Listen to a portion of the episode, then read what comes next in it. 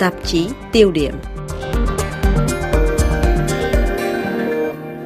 Thưa quý vị, cuộc chiến Ukraine do Nga tiến hành đang làm xáo trộn mối quan hệ Pháp và Đức. Hai quốc gia được cho là cặp bài trùng đầu tàu của Liên hiệp châu Âu, thời gian qua đã có những bất đồng, thậm chí cạnh tranh chiến lược trong nhiều lĩnh vực, năng lượng, quốc phòng và thương mại. Nhưng cuộc chiến này còn làm lộ rõ thế suy yếu của Pháp trước một nước Đức, ngày càng có tham vọng, khẳng định vai trò lãnh đạo hàng đầu tại châu Âu.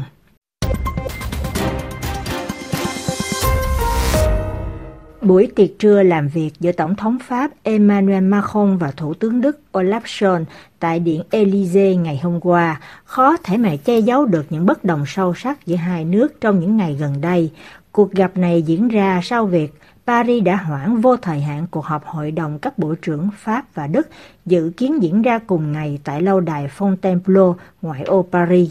Hầu hết giới chuyên gia tại Pháp đều có chung một nhận xét Cuộc chiến tại Ukraine đã làm bùng nổ các căng thẳng, làm bất ổn châu Âu và đẩy nước Đức đi theo chiến lược Germany First nhằm khắc phục những hậu quả do mô hình chiến lược từ lâu nay Đức áp đặt dựa trên ba yếu tố, đó là phụ thuộc vào khí đốt của Nga, phụ thuộc vào xuất khẩu thị trường Trung Quốc và phụ thuộc an ninh vào Mỹ. Chiến tranh Ukraine do Nga phát động đã làm lộ rõ những yếu kém của mô hình này, khiến nền kinh tế Đức lao đao. Berlin tìm mọi cách hạn chế tính dễ tổn thương của mình và cứu vãn các lợi ích của đất nước bằng mọi giá, bất chấp nguy cơ ảnh hưởng đến các đối tác, đặc biệt là Pháp. Nếu như danh sách các điểm bất đồng giữa hai nước ngày một dài, thì ít nhất có ba lĩnh vực khiến cặp đôi Paris-Berlin ngày một rời xa. Thứ nhất, trong lĩnh vực năng lượng, Pháp chỉ trích Đức bên phải chịu trách nhiệm đầu tiên trong việc Nga có thể gia tăng áp lực về cung cấp khí đốt cho châu Âu là đã tìm cách cản trở biện pháp áp giá trần khí đốt, cải cách thị trường điện và tách rời giá điện với khí đốt và cùng lúc tiếp tục chiến lược bền bỉ phá hoại ngành hạt nhân. Trong hồ sơ này, Pháp và Đức còn đối đầu nhau trong dự án đường ống dẫn khí đốt nối Đức và Tây Ban Nha băng qua lãnh thổ Pháp. Thứ hai, Paris chê trách Berlin có hành động đơn thương độc mã khi tuyên bố chi 200 tỷ euro để hỗ trợ nền kinh tế mà không báo trước cho Pháp và các đối tác khác, vốn dĩ chủ trương một hình thức đối phó chung. Trước các cuộc khủng hoảng năng lượng, ông Nicolas Bavere, một cây bút bình luận cho báo Pháp Le Figaro trên đài Europe 1 cho rằng khó thể chỉ trích Đức khi đó là chuyện phải bảo vệ các lợi ích của quốc gia. Elle défend euh, ses intérêts. Alors, ça ne l'empêche pas. Đức bảo vệ các lợi ích của mình, nhưng điều đó cũng không cấm cản Đức nghĩ đến tình liên đới. Nước Đức sẽ nghĩ đến điều này khi họ không có chọn lựa nào khác, khi họ nhận ra rằng điều đó thực sự cũng nằm trong lợi ích của Đức. Chẳng hạn như cuộc khủng hoảng đồng euro, Đức đã phản đối tình liên đới cho đến lúc họ nhận thấy là nếu cứ để như thế, thị trường to lớn châu Âu có nguy cơ tan vỡ và đây sẽ là một vấn đề cho ngành công nghiệp đất nước. Điều này cũng tương tự cho cuộc khủng hoảng dịch tễ, cho kế hoạch chấn hưng kinh tế mà Đức rồi cũng thay đổi và chấp nhận khoản nợ 750 tỷ euro của Liên Âu khi Berlin hiểu ra rằng Roma không thể tự cứu mình, tương tự cho cả vùng Nam Âu. Nếu Nam Âu sụp đổ, cả châu Âu và nền thị trường lớn cũng sụp đổ theo. Về điểm này, nhà nghiên cứu cố vấn về Đức ông Alexandre Robinet Borgomano, Viện Montaigne trên đài truyền hình quốc tế France 24 giải thích những điều nghịch lý, phản ảnh một cách nhìn khác về biện pháp kinh tế của Đức. Từ khoảng một chục năm nay, người ta chỉ trích Đức là không đầu tư đầy đủ, không theo trường phái Keynes, không hậu thuẫn kinh tế qua đầu tư công, bởi vì ngày nay chúng ta hiểu rằng chính sách theo mô hình Keynes không phải là một chính sách theo đó phải bơm tiền công vào nền kinh tế. Đó là một chính sách trước hết là phản chu kỳ, dùng các khoản thặng dư trong giai đoạn mở rộng để đưa chúng trở lại vào nền kinh tế trong giai đoạn suy thoái. Nước Đức sau 16 năm bình ổn, thịnh vượng, giờ đây đang bước vào thời kỳ khó khăn chưa từng thấy, và nước Đức có một phạm vi ngân sách dồi dào đủ để cứu vãn kinh tế đất nước. Điểm thứ ba gây căng thẳng lớn cho trục Pháp Đức chính là quốc phòng. Sau thông báo 100 tỷ euro tái vũ trang cho quân đội, Thủ tướng Đức Olaf Scholz trong bài diễn văn tại Praha, thủ đô Cộng hòa Séc, bất ngờ đưa ra dự án lá chắn tên lửa với 14 nước châu Âu, trong đó có Anh Quốc và các nước vùng Baltic, với sự hỗ trợ kỹ thuật từ Mỹ và Israel mà không có nước Pháp tham gia, vốn cũng có một hệ thống phòng không địa đối không. Paris cảm thấy bực bội vì Berlin không một lời đã động đến các dự án quốc phòng chung châu Âu mà ông Macron xúc tiến từ nhiều năm qua. Với nhiều nhà quan sát, sự kiện xem như đặt dấu chấm hết cho chương trình hợp tác quốc phòng chung về các loại xe tăng và chiến đấu cơ cho tương lai giữa hai nước.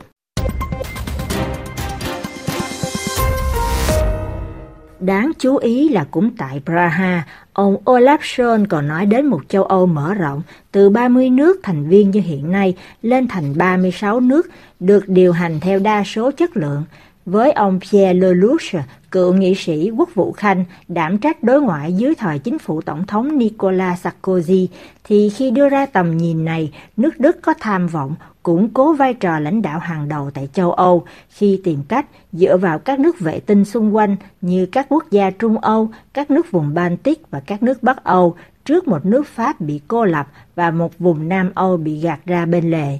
Trên kênh truyền hình France 24, ông Pierre Lelouch giải thích. Là, il y a une affirmation maintenant du leadership allemand, une tentative Hiện nay có một sự khẳng định vai trò lãnh đạo của Đức, một ý định lãnh đạo chính trị tại châu Âu mà Đức muốn mở rộng thêm cho 8 hay 10 nước nữa, nhất là cho tất cả các nước vùng Ban Căng, với một cách thức vận hành theo kiểu Đức, nghĩa là theo đa số, cho phép Đức cùng với vô số các nước nhỏ xung quanh giữ ưu thế đúng như những gì mà nhà báo Jacques Melville từng dự báo ngay sau khi ký kết Hiệp ước Versailles năm 1919 nghĩa là người ta trở về với thế cân bằng một nước thống trị, một chuỗi các nước nhỏ hơn xung quanh, dĩ nhiên phụ thuộc vào sự che chở an ninh của Mỹ như các nước vùng Baltic, Ba Lan và Đức thì áp đặt mô hình. Hệ quả là Pháp hoàn toàn bị gạt ra khỏi hệ thống. Thế nhưng, thái độ kiên quyết bảo vệ các lợi ích và mô hình trọng thương của Berlin còn được nuôi dưỡng bởi sự yếu kém của nước Pháp, ông Nicolas Bavere cay đắng nhận xét nhiều nhà phân tích chỉ trích Paris ngây thơ, không biết bảo vệ các lợi ích của mình. Một lần nữa trên đài Europe 1, cây bút bình luận của tờ Le Figaro, ông Nicolas Bavare giải thích vì sao Pháp không thể bảo vệ các lợi ích của quốc gia. Parce que elle est considérablement affaiblie et parce Bởi vì Pháp đã bị suy yếu đáng kể và nước Pháp đang trong tình trạng lệ thuộc vào Đức. Ở đây chúng ta có một mối tương quan lực lượng về kinh tế, Cách biệt về giàu có giữa người Pháp và Đức là 15%. Vì sao người Đức có thể chi ra 200 tỷ euro? Bởi vì nợ công của họ chỉ ở mức 70% của GDP, trong khi của Pháp lên đến 112,5% của GDP. Cũng theo ông Bavere, nền kinh tế Pháp trong một trạng thái thảm hại, tăng trưởng kinh tế bằng không, trong khi thâm hụt thương mại thì lên đến 155 tỷ euro, Cựu nghị sĩ Pierre Lelouch còn bổ sung thêm rằng nếu gộp hết các khoản nợ công, nợ tư nhân và nợ các hộ gia đình thì tổng nợ của Pháp chiếm đến 350% của GDP, cao hơn rất nhiều so với nợ của Đức. Đây cũng chính là điều mà nước Đức từ nhiều đời chính phủ qua vẫn luôn chỉ trích Paris là buông thả, không nghiêm túc, không tuân thủ nghiêm ngặt các cam kết về ngân sách. Theo nhiều nhà quan sát, nước Pháp trong một thời gian dài đã có những sai lầm trong các chính sách về kinh tế. Các nhà lãnh đạo Pháp đã chọn con đường phi công nghiệp hóa đất nước,